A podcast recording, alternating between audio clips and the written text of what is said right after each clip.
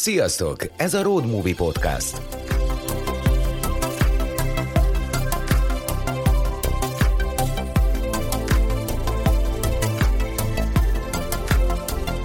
Utaz velünk két hetente egy órán át, hiszen itt van minden, ami utazáshoz, kalandhoz vagy világjáráshoz kapcsolódik. A Road Movie neked szól.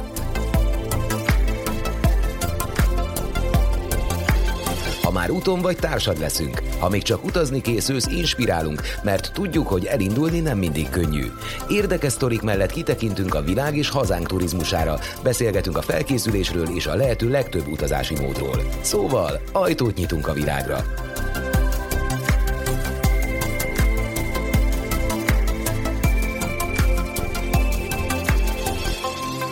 A mozi elindult, jegy a zsebedben, tarts velünk! Road Movie, a te utad.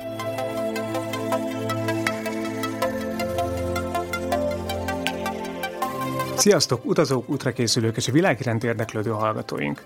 Ez a Road Movie Podcast hatodik adása. Én Molnár Péter vagyok, a Road Movie Podcast alapítója és műsorvezetője. Most már lassan hivatalosan is belépünk a nyárba, így remélem, hogy ezt az adást közületek talán már többen is egy nyaraláson hallgatják, akár külföldön, akár Magyarországon. Az előző műsorokban volt siklőernyőzés, hegymászás, világjárás autóval, földkörüli út, tényleg minden. Most maradunk Európában, azonban is Tenerifén olyannyira, hogy mai vendégeim, mert ezúttal ők ketten lesznek, jelenleg is ott vannak, és onnan kapcsoljuk őket. Így tehát ez az első olyan adás, amiben a beszélgetünk partnerem nem ül itt velem szemben, hanem több ezer kilométerre van, így a hangminőség nem lesz olyan tökéletes, mint megszoktátok, de bízunk benne, hogy így is élvezhető lesz.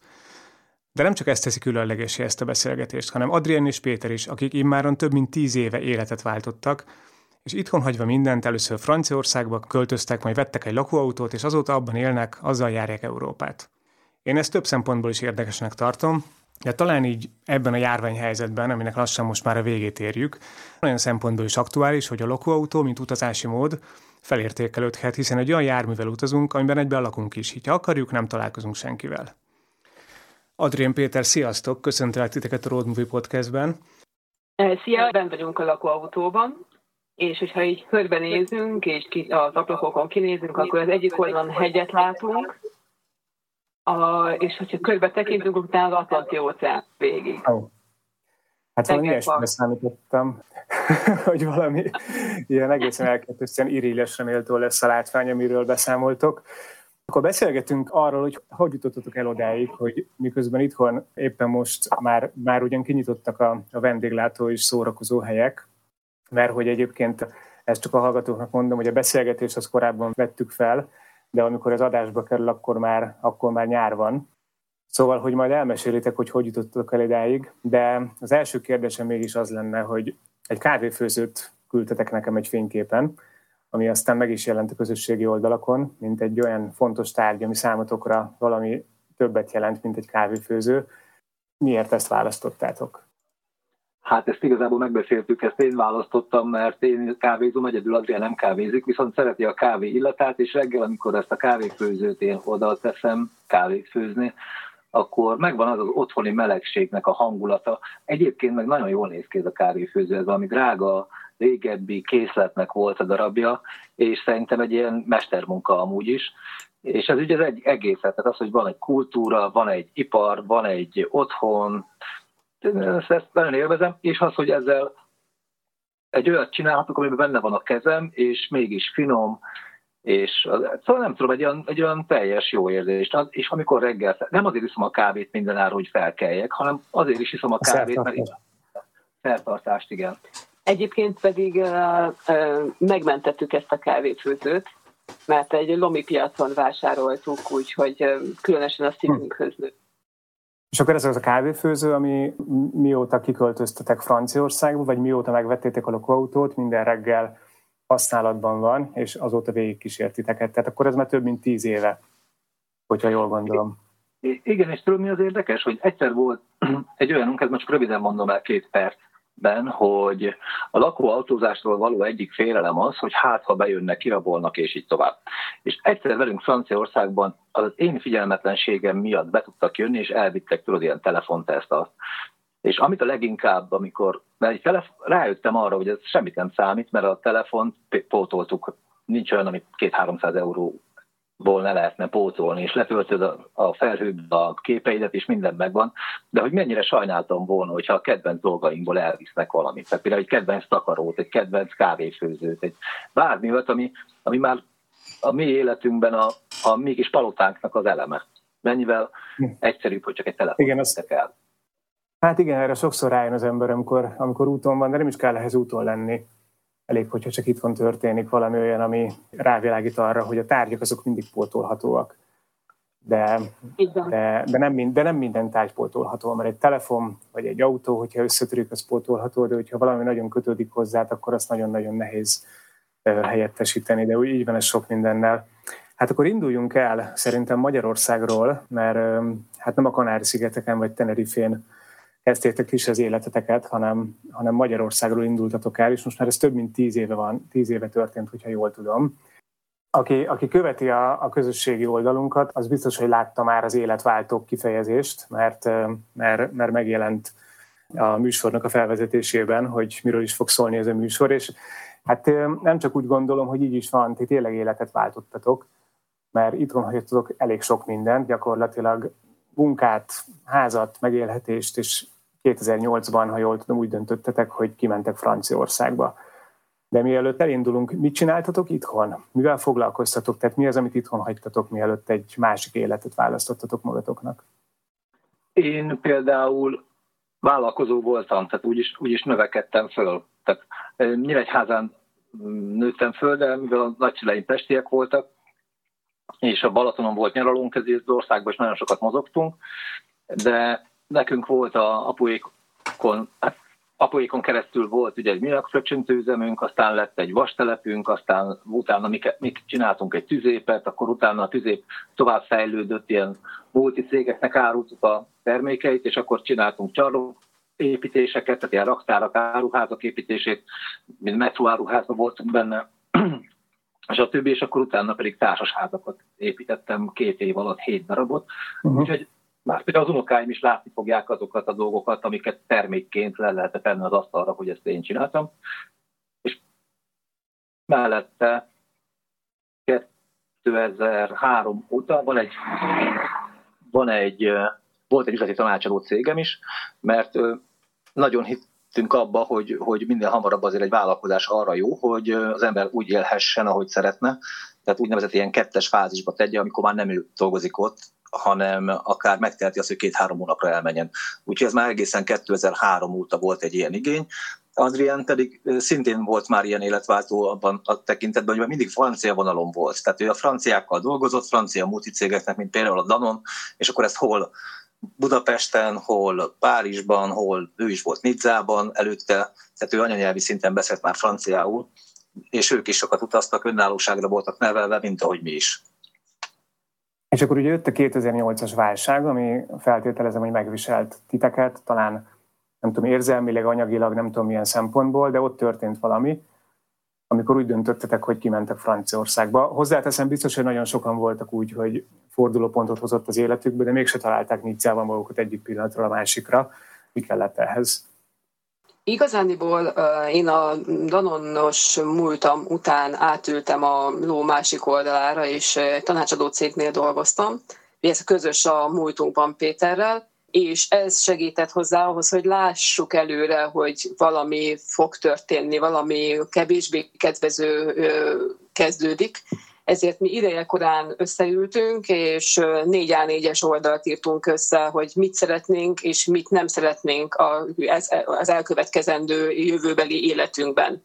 Hm. Úgyhogy mi igazándiból előre tudtunk látni, előttünk, előre tudtunk tervezni, és még 2008-ban sikerrel tudtuk lezárni a tevékenységeit, tevékenységeink nagy részét, amit úgy gondoltunk, hogy a válság nagyon érintene. De mi nagyon jól tudtunk kiszállni még a válság előtt a, a vállalkozásokból, és amikor összeértük ezt a négy oldalt, utána pár hétre rákaptunk egy megkeresést egy magyar tulajdonú GPS navigációs cégtől, aki partnereket keresett Franciaországban és Olaszországban, és ezt, ezt a kettőt, mint megnéztük ezt a tervet, ezt a projektet, hogy mennyire illeszthető össze a mi négy oldalas összeírásunkkal, és ez alapján döntöttünk úgy, hogy bevállaljuk a két országot, Franciaországot és Olaszországot.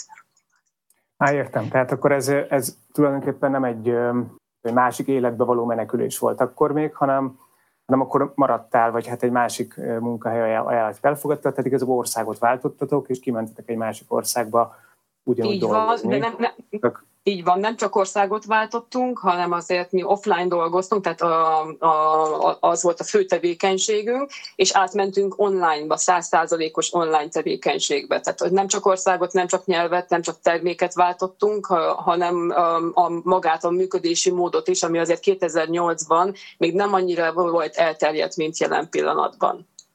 És akkor eltelt megint néhány, néhány év, mert még, még mindig csak ott tartunk, hogy Nidzába vagytok de amikor a műsor elkezdődött, akkor éppen arról meséltetek, hogy Tenerifén az Atlanti óceánt látjátok. Figyelmes szemlélő észrevett, hogy a kettő között jelentős különbség van. Tehát hogy kerültetek, hogy kerültetek a lakóautóban itt Zából? Hogy, hogy kerültünk Mert... jó néhány ezer kilométerre arra. Amikor az ember elkezd online dolgozni, akkor teljesen át kell alakítsa a szemléletét. Tehát a, én személy szerint ugye nem volt, a Péter vállalkozó volt, tehát sokkal lazább volt a munkabeosztásban, én viszont rendesen bejártam dolgozni. Amikor online dolgozol, akkor ugye ez más tárlatokat nyit meg előtted, nincs ez a reggel 9 este 5-ig mindenképpen a munkahelyen kell lenni. Ez azt jelenti, hogy mi sokkal többet tudunk kirándulni egy ilyen területen, felfedezni egy területet, tehát sokkal több időnk jut erre, mint aki az egész hetet végigcsinálja a szokásos taposómalommal, gyerekneveléssel, befelsárolással, főzéssel, csak a hétvégén jut ideje arra, hogy elmenjen bárhova, vagy találkozzon a barátaival. Így nekünk egy bizonyos terület bármennyire is gazdag, és Váci utca Szárémótól egészen Szantropéig, egy idő után kifut, azt tudom mondani, hogy feléljük a, a, a területet, és akkor bennünk benne van ez a mehetnék az újat felfedezni, megint újat látni, új embereket megismerni, új kultúrákat felfedezni, úgyhogy ez az, amikor mi, mi, mi mindig megyünk egy, egyel tovább. De amikor kimentetek Nidzába, akkor még volt olyan tervetek, hogy hazajöttök Magyarországra, és itt folytatjátok az életeket, vagy akkor, akkor már eldőlt hogy Magyarországot itt hagytátok, és valami teljesen más szeretnétek, valahová teljesen máshova szeretnétek menni. Tehát ez egy tovább lépés volt, vagy ez egy, hát nyilván tovább lépés volt minden szempontból, de, de olyan szempontból egy tervtől eltérő cselekedet volt, hogy ti azért hosszú távon Magyarországon képzeltétek az életeteket? Igen, ez egy jó kérdés, mert látod, ez az életváltás. Mert ahogy belekerül az ember egy új millióbe, egy új közegbe, újra kell bútolni a rendszert, újra kell megnézed, hogy hova is csöppentél, és mivel, mit tudsz ezzel kezdeni. És amikor megtapasztaltuk azt, hogy a franciák teljesen máshogy élnek, Lát, tehát ők azért, azért dolgoznak, hogy élhessenek, hogy például ez a lakóautózást, hogy kinéztem az ablakból, és láttam, hogy tengerparton laktunk, és akkor, hogy két percenként elmegy egy lakóautó, elmentünk gyönyörű helyekre kirándulni a, a hol autóval, hol motorral, és akkor látszott, hogy, a, hogy ez az a szép, gyönyörű országot szeretnék megismerni. Tehát ott, ott ez más, hogy a Côte vagy, vagy éppen Provence-ba, vagy éppen egy teljesen más területen, és akkora gazdagság van ott egy-egy, de bárhol ez Magyarországon is igaz, hogy a Dunántúl és a, a Tiszántúl és a Erdély, és ezek akkora kihívások, hogy ezt be kell járni. Tehát valahogy ott van, és akkor neked, neked úgy meg, megindul a szíved, hogy menjél és nézd meg. És akkor gyakorlatilag a lakóautó az csak úgy jött be, hogy ahova elmentünk, mindig kiemelt helyen voltak, mindig nagyon, tehát hogy mondjam, látszott, hogy ez egy praktikus dolog. És akkor, mivel percenként láttunk egy lakóautót, ez így Franciaországban már inkább az jött be, az a gondolat, hogy, hogy be kéne járni Európát, be kéne járni a világot. Tehát tehát, hogy, hogy ha vállalkozni tudunk meg, akkor, akkor miért legyen előttünk a, az egész út. Tehát miért csak nyugdíjas korunkban gondolkozunk ezen? Úgyhogy, mint ahogy az amerikai nyugdíjasok vagy sok országban megteszik azt, hogy vesznek egy ilyen monstrum lakóautót, és akkor átmennek és megnézik azt, amit egész életükben nem tudtak megnézni, amíg dolgoztak. Tehát megtehetjük volna, hogy visszamegyünk Magyarországra dolgozni, de nem ez volt a terv, nem akartunk már karriert építeni. Tehát úgy gondoltuk mind a kettő, hogy már ledolgoztunk együtt 40 évet, tettünk már le annyit az asztalra, hogy az unokáink is láthassák, és úgy gondoltuk, hogy most nem, nem, a, nem az öregségre várunk, amikor majd egyszer megengedi nekünk valaki, hogy mehessünk, mert nyugdíjasok vagyunk, hanem itt belecsaptunk a lecsóba, és azt gondoltuk, hogy akkor itt az idő, itt az út előttünk, és ugye a válság az egy megmutató, ez egy, ez egy, ez egy, ez egy kérdés, hogy akkor most mi lesz ugyanúgy, mint ahogy most van a Covid, és akkor az ember nem tud előre dolgozni, előre gondolkodni három-öt évet, úgyhogy azt gondoltuk, hogy azzal főzünk, amink van. Igen, ez egy nagyon érdekes kérdés, amit most megnyitottál, mert azért látjuk azt, hogy az emberek általában, és a legtöbben azért úgy gondolkodik, hogy a társadalomnak a jelentős része. Tehát vannak az életben klasszikus értelemben vett célok, munka, család, karrier, és jó esetben jut egy évben három-négy hét szabadság, amikor úgymond idézőjelbe téve azt csináljuk, amiért élni szeretnénk, amire, amire vágyunk. És akkor nagyon nehéz visszatérni. Mindig jön ez a szabadság utáni depresszió, amikor az ember megérkezik egy szabadságról, és akkor egy pár hétig, pár napig nem találja helyét a munkában, de hát aztán így, így beleszokunk ebbe a dologba, és alig várjuk, hogy a, a következő két hét vagy egy hét előjön, és is, ismét el tudjunk menni. És akkor ugye következnek az újabb stációk az ember életében, amit az előbb is mondtam, család, gyerekek, és eljut a nyugdíjas korig az ember, és hát ugye tőlünk nyugatra lehet látni, hogy hogyan élik meg a nyugdíjas kort. Tele vannak az óceánjárok a német, holland, amerikai és mindenféle fejlett országbeli nyugdíjasokkal, illetve hát nagyon sokan lakóautóznak is, ugye Horvátországban, Németországban mindenfelé mennek. Ti pedig úgy döntöttetek, hogy ti valami teljesen más norma szerint szeretnétek élni az életeteket. Tehát azok a klasszikus értelembe vett elvárások, társadalmi normák, célok, vegyünk egy házat, vegyünk egy autót, nem tudom, legyen zöldebb a füvünk, mint a szomszéd, de azok számotokra nem fontosak, és ti most szeretnétek megélni ezt, ami lehet, hogy sokaknak csak 30-40 év múlva jön el. Azért ez egyrészt nagyon irigylesen méltóan hangzik, másrészt pedig ez egy, bármennyire is könnyűnek tűnik, azért ez egy kemény döntés lehetett.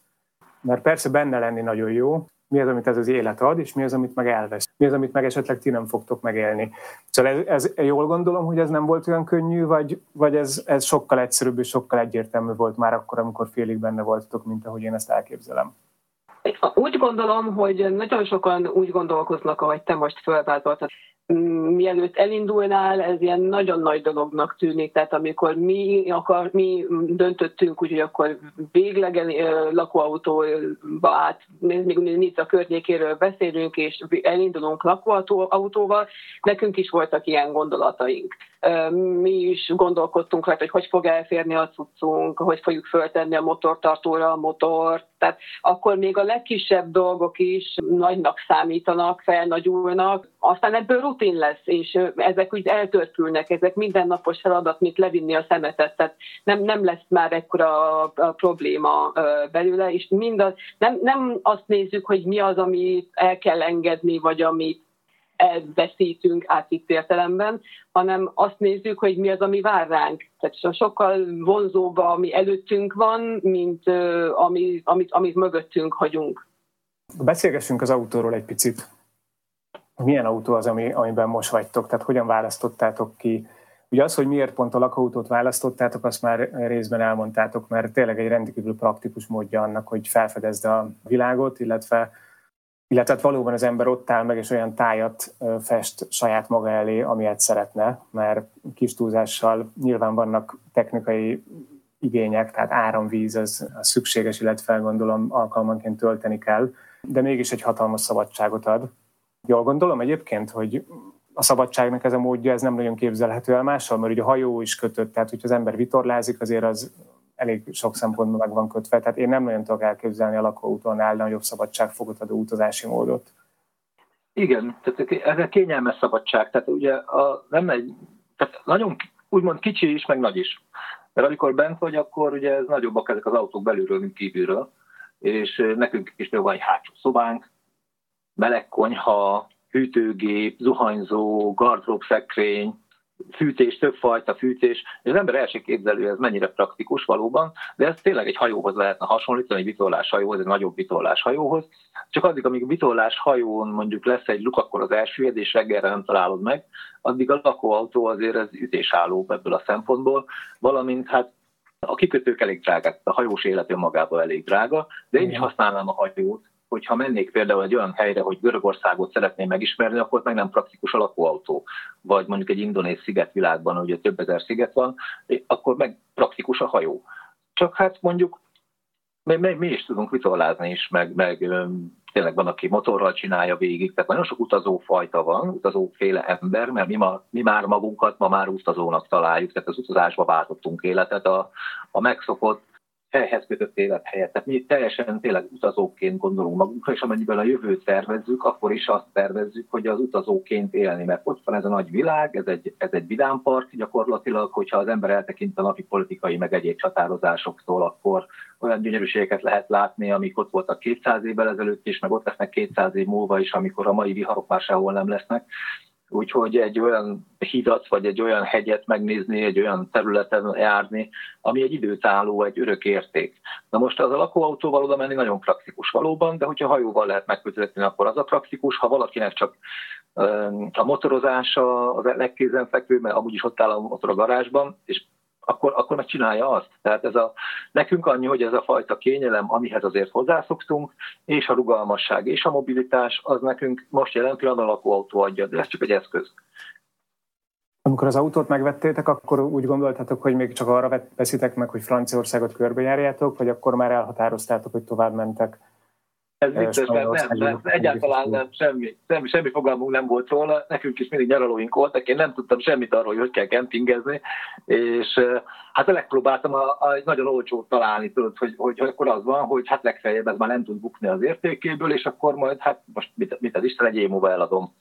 És adott is problémát, tehát felújítottuk a fülkét, csomó mindent ráköltöttünk, aztán a problémákkal együtt valahogy úgy megszerettük, hogy ma már hát még biztos lesz olyan, hogy lecseréljük, de jelen pillanatban ez akárhányszor oda megyek az autóhoz, egy régi katonai technika, alig-alig van benne elektronika, illetve az, amit mi beletettünk, vagy én beletettem. De mégiscsak tanultam fő, műszaki főiskolán dolgokat, tehát mikroelektronikát, egyebeket. És akkor vicc az az, hogy hogy ez mindig beindul, soha nem prüszkölt se hidegre, se melegre, és látom, hogy, a, hogy nagyon sok új autóval meg, meg elengedi a vizet, más a fűtése, tehát itt, itt ez egyszerű, mint a fajék, nagyon megszerettük, és a belső kényelme már a 90-es évek óta olyan nagyon nagy trükkök nincsenek, tehát a belső elrendezés az helyel közel válogatás kérdése, és ezt az egyszerű olcsó vételt, ezt azóta se bántuk meg. Most gyakorlatilag több kétszer annyit ér az autónk itt Tenerifén, mint amennyiért vettük, már el is gondolkodtunk rajta, hogy lehet, hogy le kéne cserélni, de mindig fáj a szívünk érte, ha ez eszünkbe jut. Úgyhogy egyenlőre nagy szerelem lett belőle, nem így indult. Igen, valószínű, hogy ezt még lehet, hogy olcsóbb fenntartani, mint egy, mint egy akár egy újat vagy újabbat venni, amire feltételezem, hogy szintén ráköltenétek valamennyit, mire a saját igényétekre szabjátok. Tehát gondolom annak is, annak is lennének ilyen átalakítási aspektusai. Tehát akkor megvettétek, megtetszett, elkezdtétek járni a francia vidéket, és aztán utána, hogyha jól tudom, Spanyolország felé vettétek az irányt, és aztán utána onnan mentetek át arra a szigetre, ahol most vagytok. Ez azt is jelentette, hogy Adrián azt a munkát, amit elkezdtél csinálni Franciaországban, azt, azt ott kellett hagyni, tehát akkor ez ilyen szempontból is egy váltás volt? Online dolgoztunk, hál' Istennek igen. Franciaországban Tehát akkor ezt meg tudtad, igen, említette csak, hogy akkor ez meg tudod maradni a később. Igen, azt meg, így hál' Istennek az meg, uh-huh. így van, hál' Istennek azt meg tudott maradni.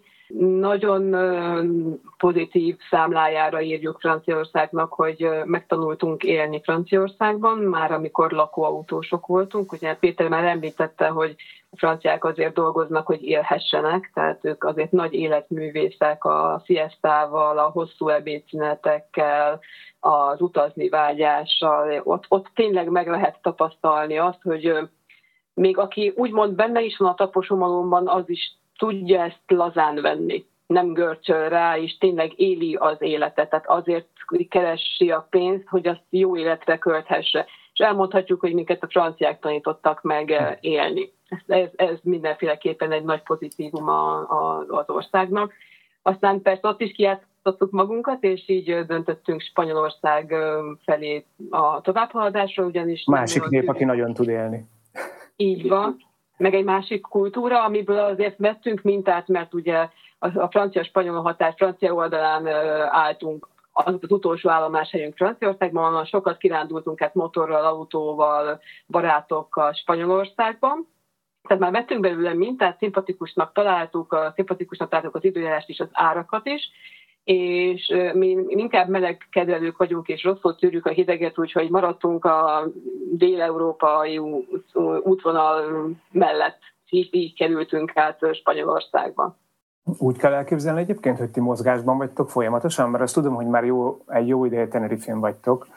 Ugye volt Franciaország, Spanyolország, Tenerife, Tehát nagyjából azért ezt, tehát le vagytok táborozva úgymond egy helyen, és akkor ott eltöltötök heteket, hónapokat, vagy akár, akár hosszabb időt is, vagy egy állandó mozgást kell elképzelni. Igen, szerintem mi a lakóautózás minden válfaját próbáltuk.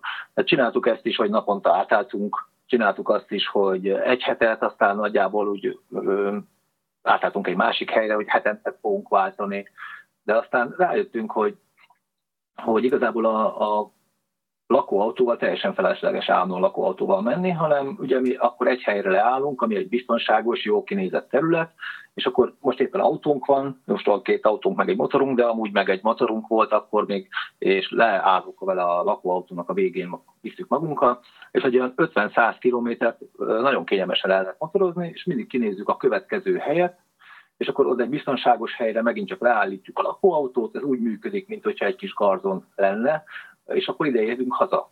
Tehát akkor uh-huh. ez a nap, napközben közlekedünk ugyanúgy, mint, mint mindenki más, akinek mondjuk van egy garzonja a, a Tenerife-n, csak nekünk, amikor hazaérünk, akkor ez nekünk a lakóautó a haza. Értem, tehát akkor gyakorlatilag, ahogy említettetek, is egyéb járműveitek is vannak, tehát van autótok, motorotok, tehát ez, ez mondjuk feltételező, hogy akkor berendezkedtetek most már Tenerife-re, tehát kvázi lehet mondani, hogy ott letelepettetek, és ott kívántok maradni a következő hetekben, hónapokban, években? Nem, ez inkább ez úgy van, hogy, hogy a Franciaországban kellett, ugye, hogy legyen bankszámlánk, legyen telefonunk, mobiltelefonunk, azon keresztül van internet, azokhoz kellett. És akkor így lett például francia autónk, akkor francia rendszámos motorunk és francia rendszámos autónk volt. Most, hogy átértünk Spanyolországba, most akkor elindultuk a spanyolosítást, és akkor most van spanyol telefonszámunk, van spanyol rendszámos autónk, és azt addig, amíg Spanyolországban leszünk, addig ezt így lesz működtetve. De ez, és akkor most, most egyszerre kettő van, mert ugye van egy, van egy adag francia telefon és egyebek, és van most már spanyol. De hát mondjuk ez olyan dolog, hogy hogy nyilván ezt észre kell csinálni, mert, mert hogyha most átmennék Portugáliába, akkor nem biztos, hogy azonnal vennék mindent portugálul, és aztán utána görögül, és aztán majd jó Isten tudja milyen nyelveken, de most adta magát, mert ez a mind a kettő olyan nagy ország, hogy itt, hogy itt akár két-három évet is gond nélkül lehet lenni, és lehet, hogy úgy csináljuk, hogy hogy, hogy időnként még plusz mi is kirándulunk, elmegyünk valahova mondjuk tengeren túra egy-két hónapra, de azok, addig meg a lakóautót és a gépjármű parkot le lehet állítani, mert vannak ilyen, ilyen bérbe adott helyek. Milyen most Tenerife? Úgy tudom, hogy azért oda mennek eh, Magyarországról is, ha jól tudom, eh, Vizernek van talán heti egy járata, meg eh, egy eléggé népszerű destináció a, a brit turisták körében. Ti mit tapasztaltok most jelen pillanatban? Ott turista szezon az elindult, vagy nagyon takaréklánkban működik egyáltalán? Milyen korlátozások vannak? Tehát mennyire érdemes most, most oda menni? Nagyon takaréklángon megy a turizmus. Körülbelül a, a helyiek, akik ugye év, éve, több éve itt vannak és uh, turizmusból élnek, azt uh, satszolják, hogy kb. 10%-on megy a sziget jelen pillanatban ugye már tavaly évelején még a, a járvány előtti lezárások előtt megérkeztünk a szigetre, úgyhogy van egy ilyen mintánk, hogy milyen a sziget, amikor full üzemmódban működik, teleturistával. Ez két hónapig tartott, utána ugye jött a lezárás karantén, és azt mondhatjuk, hogy azóta Isten igazándiból nem indították be a szigetet. Ez, hogy őszinte legyek, nekünk nagyon kedvező, mert nagyon kényelmes, nagyon élhető most a sziget, kevés a turista, nagyon, még, még, még a úgymond kicsit turistásabb déli rész is nagyon kellemes, úgyhogy mi élvezzük, hogy jelen pillanatban egy kicsit ilyen visszafogottabb a, a turizmus a szigeten. Természetesen ez a helyieknek és a szigetnek önmagában nem tesz jót.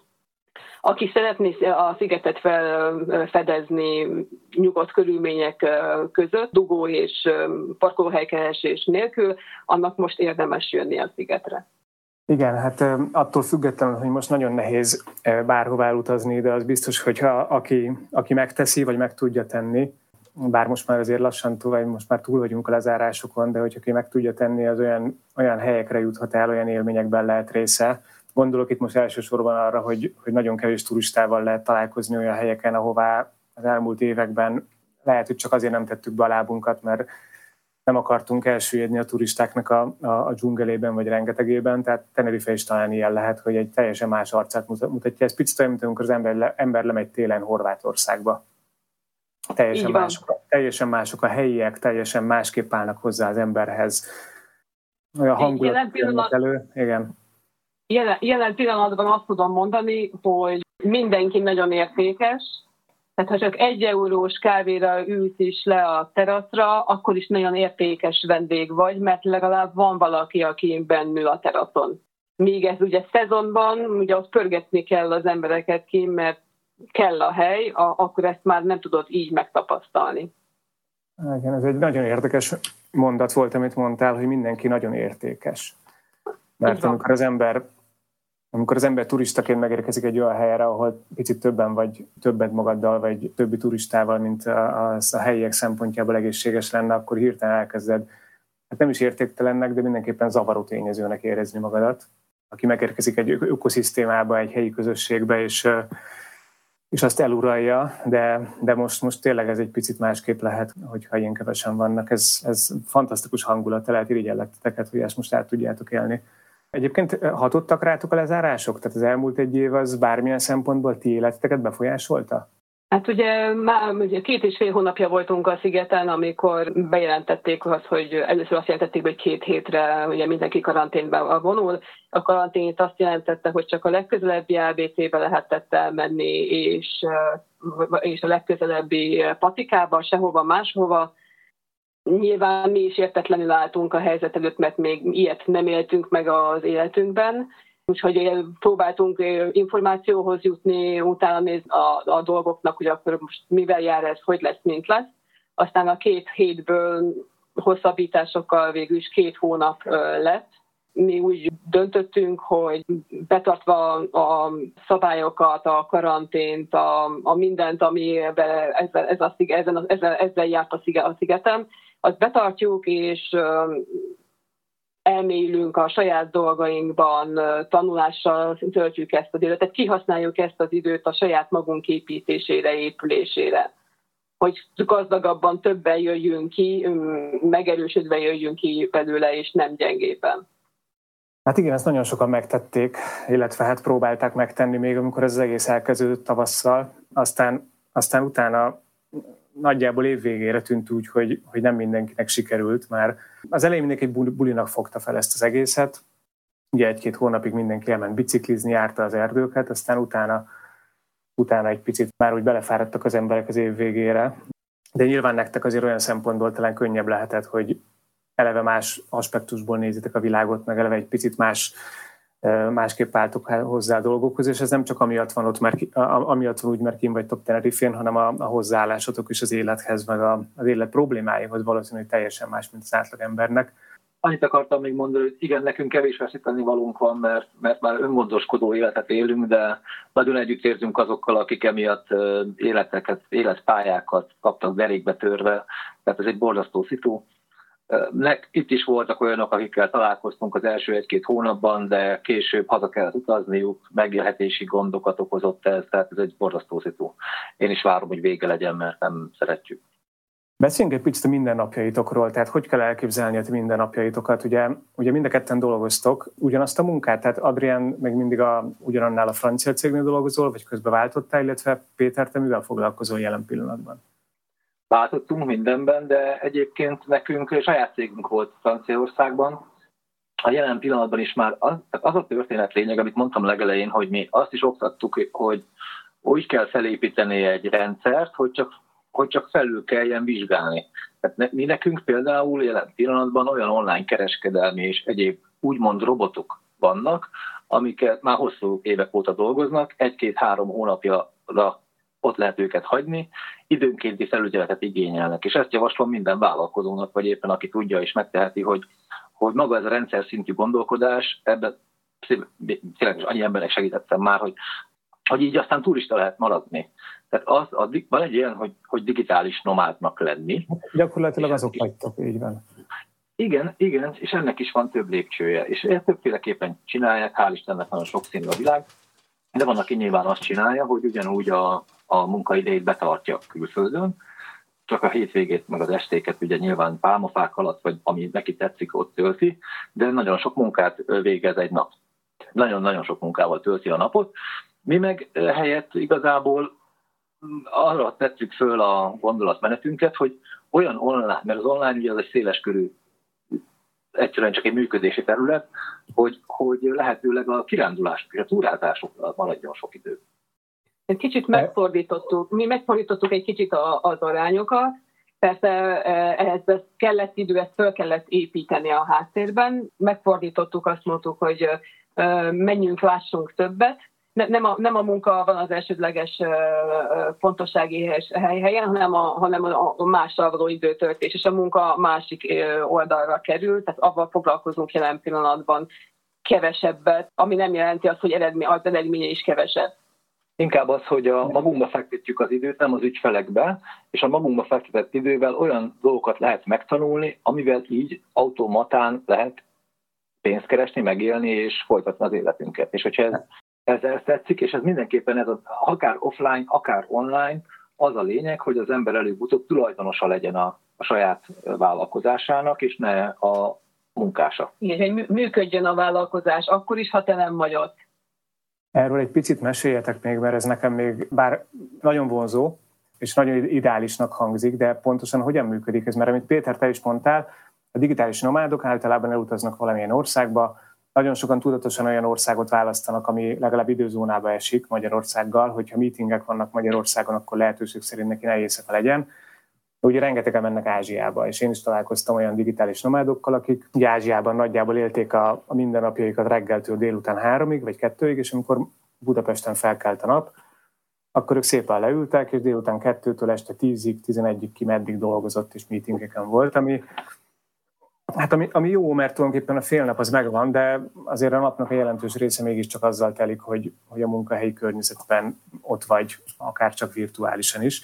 De amit mondtatok, az valami teljesen más, tehát pontosan mivel foglalkoztok, tehát mik ezek a kereskedési robotok, amik helyettetek dolgoznak, mert szerintem ez nem csak engem, hanem sokakat nagyon érdekel.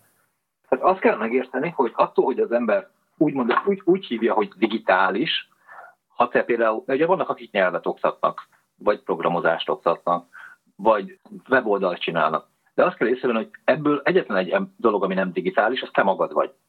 Tehát, hogyha te vagy ott a kamerának a másik oldalán, és éppen adod az angol leckét, attól te nem leszel digitális, és nem is neked oda kell vinni a testedet, és ott kell kommunikálni az adott ügyfélel. Ez inkább ilyen home office jellegű, vagy egyszerűen csak egy telefonos videóhívás, de, de gyakorlatilag mind a két jelenlévő személynek ott kell lenni. Ez nem automata.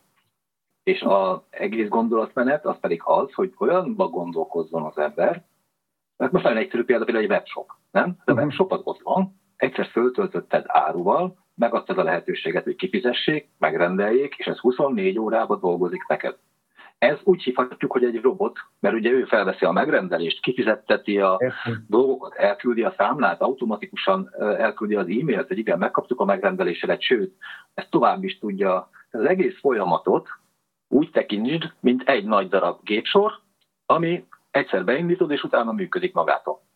Időnként felügyelni kell, mert vannak frissítések, vannak új termékek, esetleg egy-egy vevő rátelefonál, hogy hol van már az áruja, de ettől függetlenül ez csak időnként beavatkozást igényel, tehát én magamat tettem úgymond, aki eladja a dolgokat, a kereskedő lesz digitális, és nem a kapcsolat egyébként, mert offline ugyanez van, úgy szervezed meg a céged, hogy meglegyen a személyzetfelvételtől kezdve a minőségbiztosításig, az új ügyfelek szerzése, a szerződéskötés, a termelés, és mindennek meglegyen a maga élő embere, aki le, le tudod delegálni a munkát, és akkor te olyan jól adtad át, olyan jól megértette, mintha csak te csinálnád. Olyan könnyedén folytatja azt a munkát, amit te találtál ki, és te szeret, te is csináltad évekig, hogy ez most már ő megértette, és tudja helyetted levenni a gondokat a vállalatról. Tehát te átmehetsz tulajdonosba, nem kell ügyvezetőnek lenned. És ez messzire vezet, de nagyjából így azt hiszem, hogy ez a lényeg, amit, amit így, tehát máshogy mhm. rakom össze a magam életét a munkában. És ha jól tudom, akkor össze is írtatok, vagy egy interjúban, amit láttam veletek, Péter, talán te említetted, hogy 300 olyan munkát írtatok össze, ami alkalmas az ilyen utazás melletti digitális nomád létre. Mondanátok egy pár példát, mert megint csak azt mondom, hogy szerintem nagyon sokan el se tudják képzelni, hogy hogyan lehet egy életet úgy élni, hogy utazol és közben mellette dolgozol, úgyhogy a kettőnek az egyensúlya az inkább a boldogság és az utazás és a kalanduk irányába menjen el. De, de hogy ezzel ti komolyan foglalkoztok ezzel, ezzel a kérdéskörrel. Tehát nem csak saját magatok szintjén, hanem, ahogy te is említetted az előbb, nagyon sokaknak segítettetek ebben. Igen, és egyébként most is ajánlom a, hallgatóknak, hogy van például a Tim Ferrisnek a négy órás munkahét című könyve, azt nagyon ajánlom elolvasni, és ezen kívül, ha megnézzük azt, hogy Amerikában már lefutott mondjuk 6-8 éve valami, ott mik voltak a leg, legjobb pénztermelő vállalkozások, mert Európa bele van maradva, tehát hozzá még jóval később fog elérni. Egyébként a 300-ban van mondjuk 100, ami digitális, és van 100, amit én is megcsinálnék akármikor, mert sorba állást láttam, és ez mondjuk offline üzlet, csak már nem akarunk most leállni. Tehát azt értsük meg, hogy azért hoztuk össze így az életünket, sokan mondják, hogy szerencsétek volt, hát elé mentünk, elé mentünk, mert még most is van rengeteg olyan, amit csak pénzt akarnánk termelni, és egy vállalkozást beindítani, most már tényleg ebből a 300-ból kényelmesen válogathatnánk, de nem érezzük azt, hogy most tényleg 20 ember alkalmazott, vagy akár csak kettő is, és leállni, és akkor ott lenne az a hiány, hogy hogy akkor hogy fedezzük fel a világot. Tehát sokkal inkább vonz minket az, hogy beálljuk az, az életünkben a távolságokat, mint az, hogy beálljuk az anyagi független anyagi nagy, nagyságrendeket. Mert mi már hál' Istennek voltunk ott, és azt tudom mondani, hogy azt talán a legborzasztóbb, amikor az emberek életük végéig nyugdíjas korokig kapaszkodnak, hogy elérjenek egy olyan otthon magazin által adott nívót, és akkor eléri, akkor rájön arra, hogy nem ez volt, amit szeretett volna egész életében. Nekünk hál' Istennek meg volt ez már, így aztán tudjuk, hogy mit hagytunk ott, és ezért az életváltás számunkra most ez, ez a gondolatmenet is egy másik, hogy lehet, hogy van jó menő vállalkozás, tudnék építeni karriert újra, nem ezt szeretném. Én azt szeretném, hogyha élményekkel lennék milliómos, és nem, nem, nem azt magszámlám tenne boldoggá. Ebbe, ebbe egyébként, ebbe az életvitelbe, ugye azt mondják, hogy mindenbe ki lehet égni. Én azon gondolkodtam, miközben ezt meséltétek, hogy vajon ebbe is ki lehet-e égni.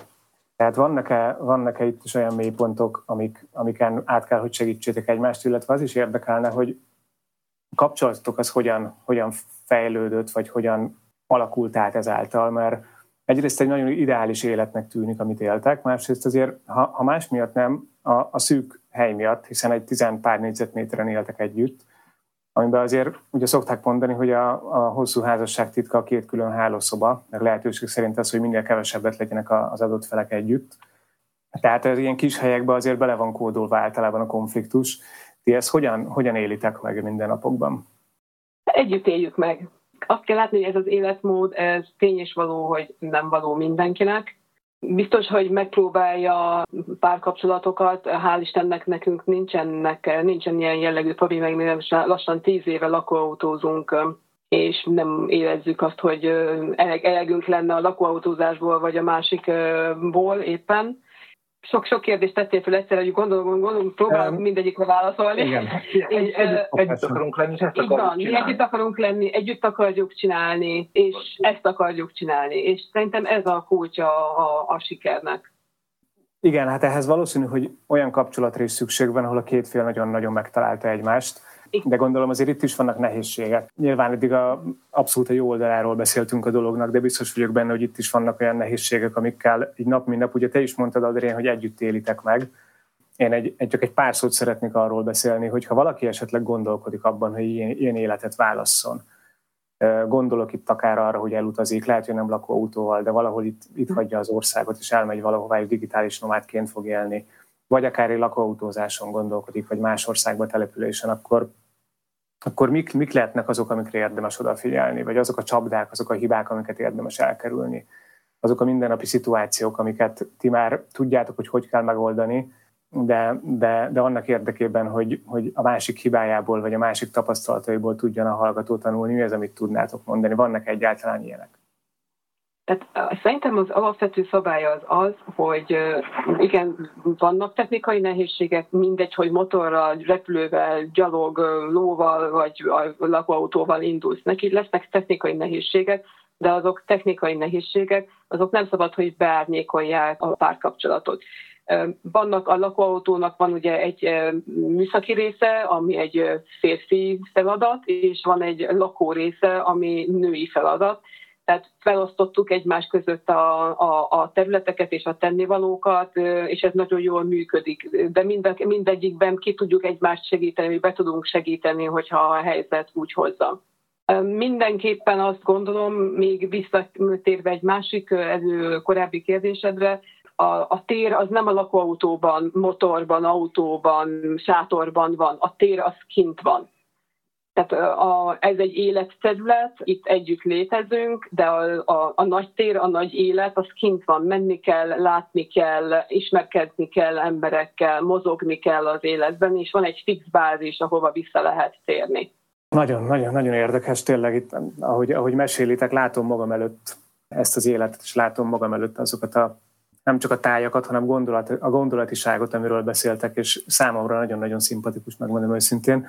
Ugye megint azt mondom, de hát most már lehet, hogy a, a kérdés ilyen szempontból a konvencionális gondolkodásból adódó kérdés, hogy az embereknek általában vannak terveik. Tehát, hogyha, hogyha megkérdezik valakitől, hogy mit szeretnél csinálni három év múlva, öt év múlva, hol látod magad tíz év múlva, akkor erre hát nem csak az állásinterjún, de azért úgy az emberek nagy része legalább rövid távon tud válaszolni. Nálatok hogy néz ez ki? Tehát hova szeretnétek ezt kifuttatni ezt a dolgot? Vagy a cél egyszerűen csak az, hogy minél távolabb jussatok el, minél több országot lássatok, minél több élményt tapasztaljatok meg, vagy, vagy vannak-e ennél konkrétabb célok is? Hát nézd, mi hálások vagyunk annak, hogy, hogy átaláltunk erre az útra. Tehát nekünk, nekünk ez igazából tényleg az, hogy utazóknak valljuk magunkat. Igen, ha lehet, akkor, akkor addig maradunk egy területen, amíg jól érezzük magunkat. Lehet, hogy most sikerül bejárni ezzel a, egy világkörüli utat, de lehet, hogy nem. Tehát nem vagyunk rágörcsölve erre a történetre, de nem vagyunk nihilisták sem.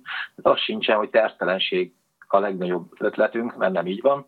Van egy komoly bakkancslistánk, például ilyen volt a vitorlázás, a búvárkodás, az Adriennek a biciklizés, elmentünk az El Camino-ra, elmentünk Dél-Afrikába, tehát mi ugyanúgy tervezünk, csak az nem, nem, nem a rendszerben van, tehát nem abban a rendszerben, nem abban a rendszerben. Tehát érdekes a dolog egyébként, hogy mennyi párhuzamos élet van bele se gondol az ember, hogy mondjuk van egy fegyveres testület, egy haderő, meg ilyesmi, és akkor teljesen máshogy gondolkodnak, és teljesen más életet élnek. Vagy teljesen más a színészek, művészek élete. Pedig itt élnek köztünk, de teljesen más a, ahogy van betrótozva az agyuk. Vagy ilyenek a világjárók, a nagy hajósok, a, a, akik be, többszörösen megkerülik a Földet, és ez, ez, ez, ez, egy, ez egy komplett létező életmód, egy világ. És nekünk most szerencsénk volt ebbe a fajta slow travel, lassú utazás, és van egy csomó ilyen movement, ez önként vállalt egyszerűségre érdemes rákeresni, érdemes rákeresni erre a lassú utazás, slow travel, ezt egyébként az olaszok találták ki. Van egy ilyen, hogy zero waste, hogy minél kevesebb ökolábnyomot hagyjuk magunk után, nekünk is volt nagy házunk, meg mindenünk, de, de most engem már egy kicsit zavar, amikor bemegyek egy lakásba, és 20 liter vízzel kell lehúzni a WC-t. Tehát nekünk most már több éve szolárpanellel, napellemmel dolgozunk, tehát van egy csomó olyan dolog, hogy hé, hát így is lehet élni, itt egy egész élet, és nem, nem kell emiatt a, Persze, van egy gyereket teljesen más, és mindenkinek más a szituációja. Mint nekünk tudatosan nincs gyerekünk például, tudatosan akartunk így, így élni. Tudom, hogy ez a problémát okoz az, hogy milyen egészségügyi biztosításatok van, vagy mi lesz velünk, hogyha 60 éves korunkban nem hoz be senki egy tányi levest, amikor esetleg kórházba kerülünk. De ezekről mondtunk le annak valahogy, valahogy így belesodródtunk a jó, jóba, ami nekünk való. De ez nem azt jelenti, ez csak azért való nekünk, mert egyetértés van köztünk abban, hogy ezt így kell csinálni. Ezért nem számítok a technikai dolgok, mert nekünk nem a kapcsolatunkat fogja ez a, mondjuk egy, teszem fel, eltörik egy, egy nem tudom, leereszt egy kerék, hát aznak az a dolga, hogy leereszteni időnként, egy akkumulátornak az a dolga, hogy időnként le kell cserélni, nem, nem egymással szórakozunk. Ezt megmondtuk egymásnak, hogy addig csináljuk, hogy mind a ketten úgy érezzük, hogy ez jó. És addig vagyunk egy helyen, amíg úgy érezzük, hogy az jó.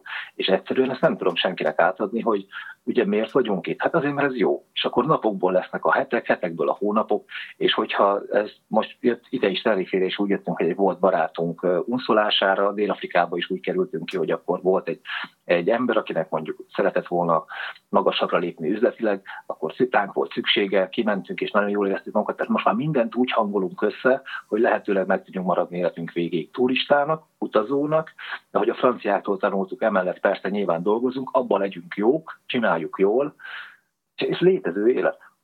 Lassan a végéhez érünk az interjúnak, és vannak standard kérdések minden interjúnak a végén, amit, amit mindenkinek felteszek, és, és nálatok is szeretném megkérdezni ezt. Aki, aki követi az oldalatokat, és egyébként a Road Movie Facebook oldalán, illetve Insta oldalán elég sok képet találtok Adrien és Péter életéről, illetve a, a lakóautózásról. De akkor az is látható, hogy a gasztronómia az nagyon fontos szerepet tölt be az életetekben. Elég sok ételfotóval lehet találkozni. Ti szerettek nagyon főzni, vagy, vagy ennyire, ennyire megszerettétek a spanyol konyhát, vagy egyszerűen csak jól néznek ki a fényképek. Tehát itt arra lennék kíváncsi, hogy mik a, hogyan, hogyan élitek ezt meg, és hogyan, hogyan, hogyan zajlik egy este, egy vacsora készítés, mi az, amit szerettek, mit szoktatok főzni, mit esztek, tehát itt mindenre kíváncsi vagyok. Igazad van, a gasztronómia az tényleg jelentős szerepet játszik az életünkben, mert én nagyon szeretek főzni, Péter meg nagyon szeret enni, és mindenfélét készítünk, mindenféle ételt készítünk, a, a, a hagyományos magyar ételektől elkezdve az éppen helyi lokális ételekig, amikor emlékszem felfedeztük a tipikusan kanárió ételeket, akkor megpróbáltuk utána azt elkészíteni a recept alapján, de a nagy kedvenc azt hiszem a szabolcsi töltött káposzta és a serpenyős pizza, ami természetesen házon belül készül. Azért osztunk meg egyébként nagyon sok ételt, receptet, mert úgy gondoljuk, hogy egy kultúrának a megismerésének egy fontos része az, hogy, hogy annak milyen, milyen a gasztronómiája, milyen ízvilággal dolgozik, és a receptek egy részénél pedig tudatosan azt mutatjuk meg, hogy nem túl nagy konyhában, kisebb felszereltséggel, sütő nélkül is el lehet készíteni, akár új, akár hagyományosan megszokott ételeket is.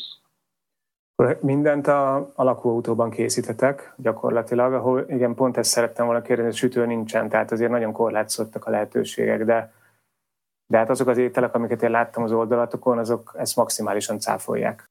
Tényleg, hogy te is mindent, mindent itt készítünk, nyilván járunk étterembe is, mert ugye onnan szedjük össze a helyi világgal kapcsolatos dolgokat. Péter szoktam mindig azt mondani, hogy ha én megkóstolok valamit, akkor utána már képes vagyok reprodukálni, de ehhez egy, először meg kell kóstolnom.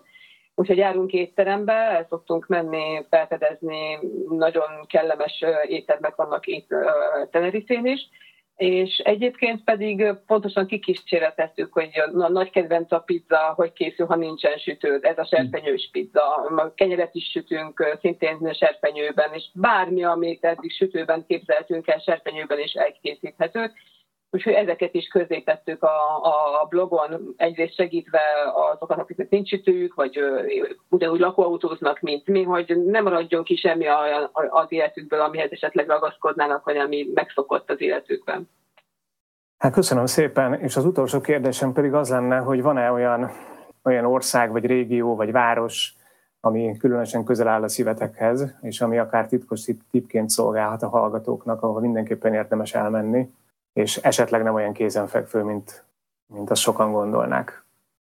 Hát nekünk eddig, a, tehát ugye, mi Magyarországról indultunk, utána átmentünk ugye Olaszországon, Franciaországon, Spanyolországban vagyunk most itt végig, ugye körbementünk, nem teljesen, de végigjöttünk a tengerparton, és azt tudom mondani, hogy igazából nincs jó tanács, nekünk, ami, ahova mi mennénk vissza, azt elmondom, mert, mert az, arra jöttünk rá, hogy tényleg nagyon, nagyon sok rétű a világ, nagyon sok lakóautósnak, nagyon sokféle elképzelése van, hogy utazónak, úgyhogy én őket nem szeretném külön elítélni. Mi, mi, mi szeretjük a meleget, de ugyanolyan jó például fölmenni, a Skandinávia gyönyörű, és van, aki meg annak a szerelmese.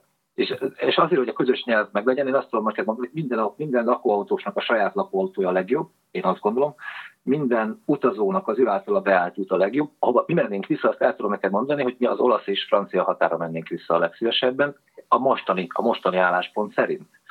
Mert Dél-Afrika is nagyon tetszett, de jelen pillanatban veszélyes, tehát lehet, hogy 20 évvel ezelőtt vagy 20 év múlva is más lesz. Lehet, hogy amikor mi voltunk a Kodazűrön, akkor az is másnak már most, mint ami volt. Úgyhogy én azt gondolom, hogy ha 60 éves korunkban vissza fogunk mindenhol menni, ahol voltunk, akkor sem biztos, hogy ugyanazt találjuk. Ezért is megyünk. Tehát ez az egyik olyan, hogy még időben megnézni a dolgokat, addig, amíg még lehet. Addig mi úgy nőttünk föl, hogy vasfüggöny volt, nem lehetett menni külföldre. Most van az Európai Unió, éljünk vele. Most könnyű utazni, vagy legalábbis eddig a Covid előtt. És hál' Istennek, hogyha most bármi történne a világon, akkor már elmondhatjuk, hogy ez egy jó választás volt, mert nagyon sokat mentünk, úgyhogy már most, már most reméljük, hogy nem lesz semmi baj, de, de nagyon boldogok vagyunk vele, hogy eddig milyen sok felé jutottunk. Hát gratulálok az életetekhez, tényleg irigylésre méltó, és nagyon remélem, az előző adásban is elmondtam, hogy az előző vendégem kapcsán, hogy, hogy ha valaki tud inspirálni másokat, és tud olyan energiát adni, olyan ötletet adni, egy utolsó lökést adni ahhoz, hogy váltson, akár életet, akár csak egy útra elinduljon, akár szemléletet váltson, azt szerintem akkor már nem hiába csináljuk ezt a podcastet. Úgyhogy én azt gondolom, hogy itt történetek az mindenképpen ilyen. Úgyhogy nagyon szépen köszönöm ezt a beszélgetést, és tényleg gratulálok az életetekhez. Abszolút élő bizonyítékként szolgáltok arra, hogy, hogy lehet a világot más szemszögből nézni, és lehet más aspektusból gondolkodni. Egészen egyszerűen csak meg kell próbálni, és lám a világ így is működik. Úgyhogy elköszönök tőletek, Na, további szép estét, jó főzést kívánok nektek. Nem tudom, mi lesz a mai menü egyébként? Uh, indiait fogunk enni.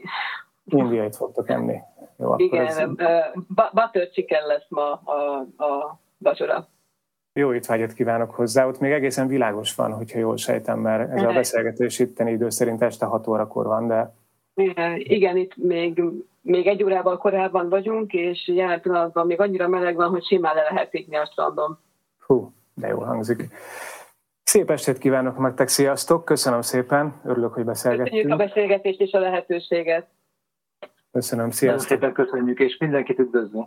Mi, mi is az ottaniakat, és remélem, hogy, hogy, hogy előbb-utóbb, ugye én is említettem nektek, tervezek arra felé menni, még lehet, hogy a közeljövőben találkozunk is. Voltak már itt most egyébként olyanok, akik bejelentkeztek, nagyon szívesen segítettünk nekik, úgyhogy ha jössz, akkor nagyon szívesen. Oké, okay, köszönöm szépen. Sziasztok, szép estét nektek! Szia!